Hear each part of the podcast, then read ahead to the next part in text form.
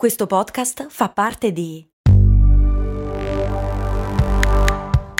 Voice Podcast Creators Company. In una grande città italiana per insegnare compassione, gentilezza e felicità, in un piccolo monastero del Nepal, per le stesse identiche ragioni. L'8 per 1000 all'Unione Buddista Italiana arriva davvero a chi davvero vuoi tu. Sto per dare la risposta a una delle domande che mi viene fatta più frequentemente sul caregiving. Che bracciale salvavita ha nonna Alicia? Ho preparato la guida definitiva alla scelta dei bracciali salvavita, quali uso, perché e a chi sono consigliati. Funziona così. Un giorno, all'improvviso, ti ritrovi a essere il genitore dei tuoi genitori, un caregiver, e non ti senti mai pronto. Ma esiste un libretto di istruzioni su agevolazioni, strumenti e dispositivi, badanti, insomma tutte le varie ed eventuali per over 70? Quasi, ed è in questo podcast Voice. La bambina ha 90 anni.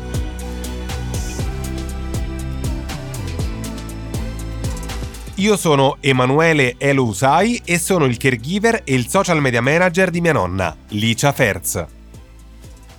Curarle la depressione facendola diventare una star di Instagram è stato un caregiving molto speciale e ho tante altre esperienze da condividere in questa guida settimanale pratica, facile e felice alla gestione degli anziani, affinché nessuno perda mai il sorriso.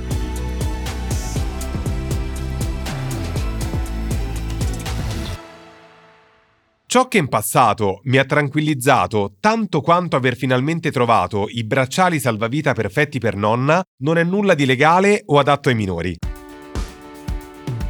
Io e nonna abbiamo sempre litigato pochissimo, ma c'erano delle situazioni che ci facevano discutere ogni volta. Come quando provavo a portarle del cibo dietetico o quando vedevamo diversamente il confine tra la sua sicurezza e la mia ansia. Nonna è stata indipendente il più che ha potuto per 92 anni, finché lo scorso settembre, dopo la terza frattura del femore, ha dovuto accettare di vivere con una badante. Fino ad allora aveva sempre voluto vivere da sola, senza nessun aiuto, solo le pulizie del suo appartamento una mattina a settimana e niente più. Quando dico che nonna viveva da sola, non è proprio vero. Viviamo insieme dal 2005, su piani diversi di una grande casa di campagna. E io ci sono sempre, ma lei cucinava, faceva giardinaggio, puliva, dava da mangiare ai cani. Ha sempre voluto essere il più autonoma possibile.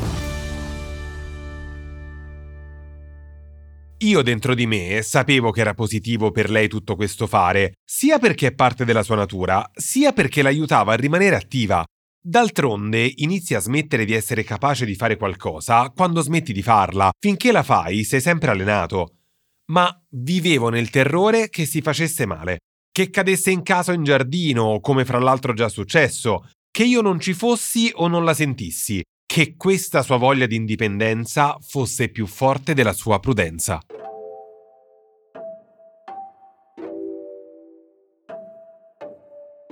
Quando provavo a chiederle di rinunciare a delle cose, di farsi aiutare da qualcuno, di prendere un aiuto, lei non ne voleva mai sapere. Mi diceva che ero ansioso. Tutti i torti non li aveva.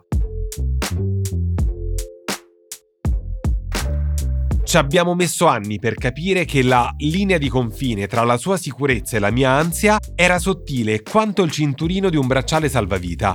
Anzi, di due. Nonna Licia indossa due bracciali salvavita e per la nostra situazione li ritengo indispensabili entrambi. Hanno funzioni diverse e irrinunciabili. Questi due salvavita sono Seremi e l'Apple Watch.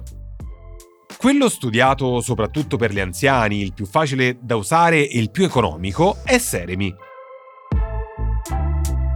Seremi è stato il primo salvavita usato da nonna ed è stata una svolta perché sognavo da anni una cosa del genere. Seremi è una sorta di orologino nero-bianco, carino e discreto, collegato a un'app sullo smartphone. Ha un pulsante SOS da premere in caso di emergenza, che invia automaticamente notifiche sullo smartphone fino a 5 contatti preferiti. Quello che mi piace è che funziona senza telefono o connessione internet e per questo funziona ovunque, sia a casa sia in movimento. Ha una SIM virtuale integrata per la trasmissione dei dati che viene attivata automaticamente alla consegna del Seremi ed è già funzionante. È sufficiente che la zona sia coperta dal segnale 4G LTE di Vodafone. Il tasto SOS è solo una delle funzioni di Seremi. Attraverso la app si può monitorare la regolarità del battito cardiaco, la qualità del sonno, la quantità di attività fisica e la posizione GPS dell'anziano. Si possono anche selezionare delle aree geografiche, tipo l'area di casa, e ricevere una notifica di allarme ogni volta che l'anziano si allontana da lì, utilissimo per malati di Alzheimer o con decadimento cognitivo. Altri avvisi che si possono impostare sono ad esempio per battiti del cuore troppo alti o troppo bassi, mentre ti arrivano in automatico notifiche sull'andamento del sonno, del battito o dell'attività fisica. Seremi ha anche la funzione di rilevamento delle cadute gravi, cioè con un urto a terra rilevante con la persona che risulta immobile per qualche tempo dopo la caduta e quindi non è in grado di premere il tasto SOS. In questo caso l'allarme viene mandato automaticamente.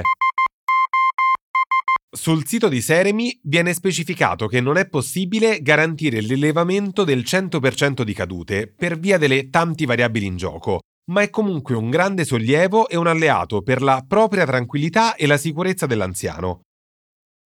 Tra le macerie, per aiutare le vittime delle guerre e delle catastrofi naturali, anche quelle a quattro zampe.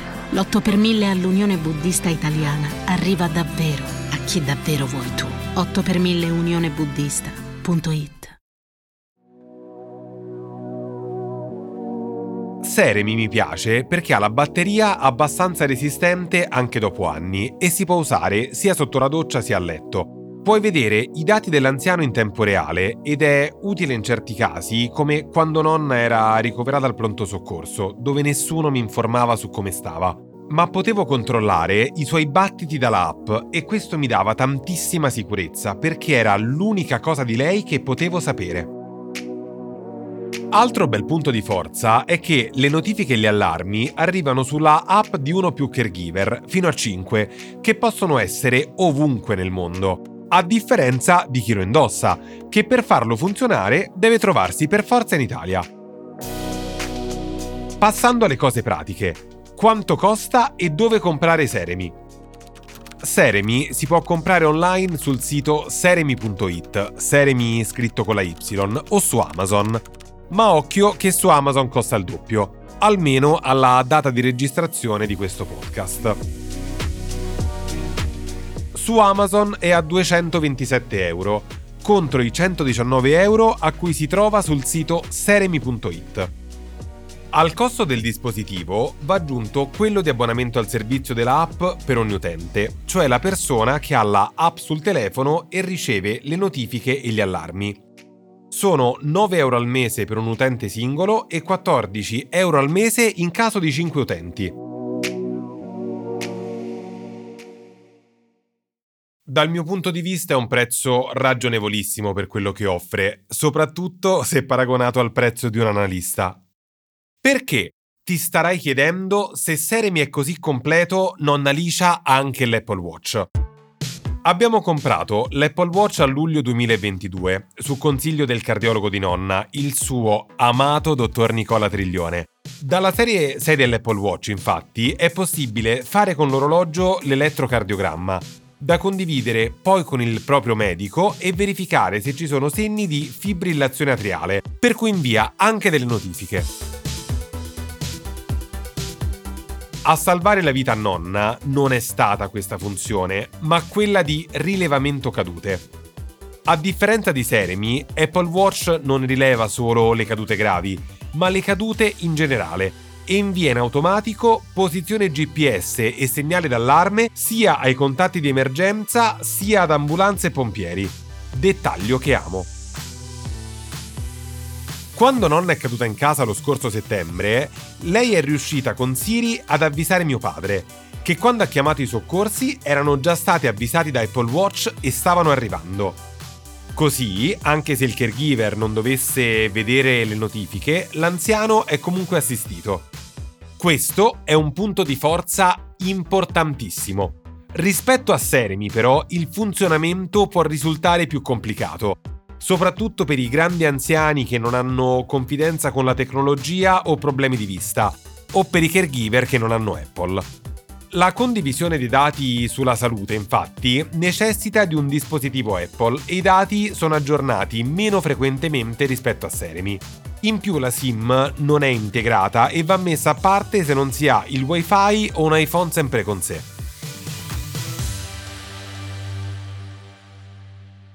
Nel mio caso sono Apple dipendente dal primo iPhone, tutto questo non è un problema. Nonna ha internet in casa e quando esce gira con il mio vecchio melafonino.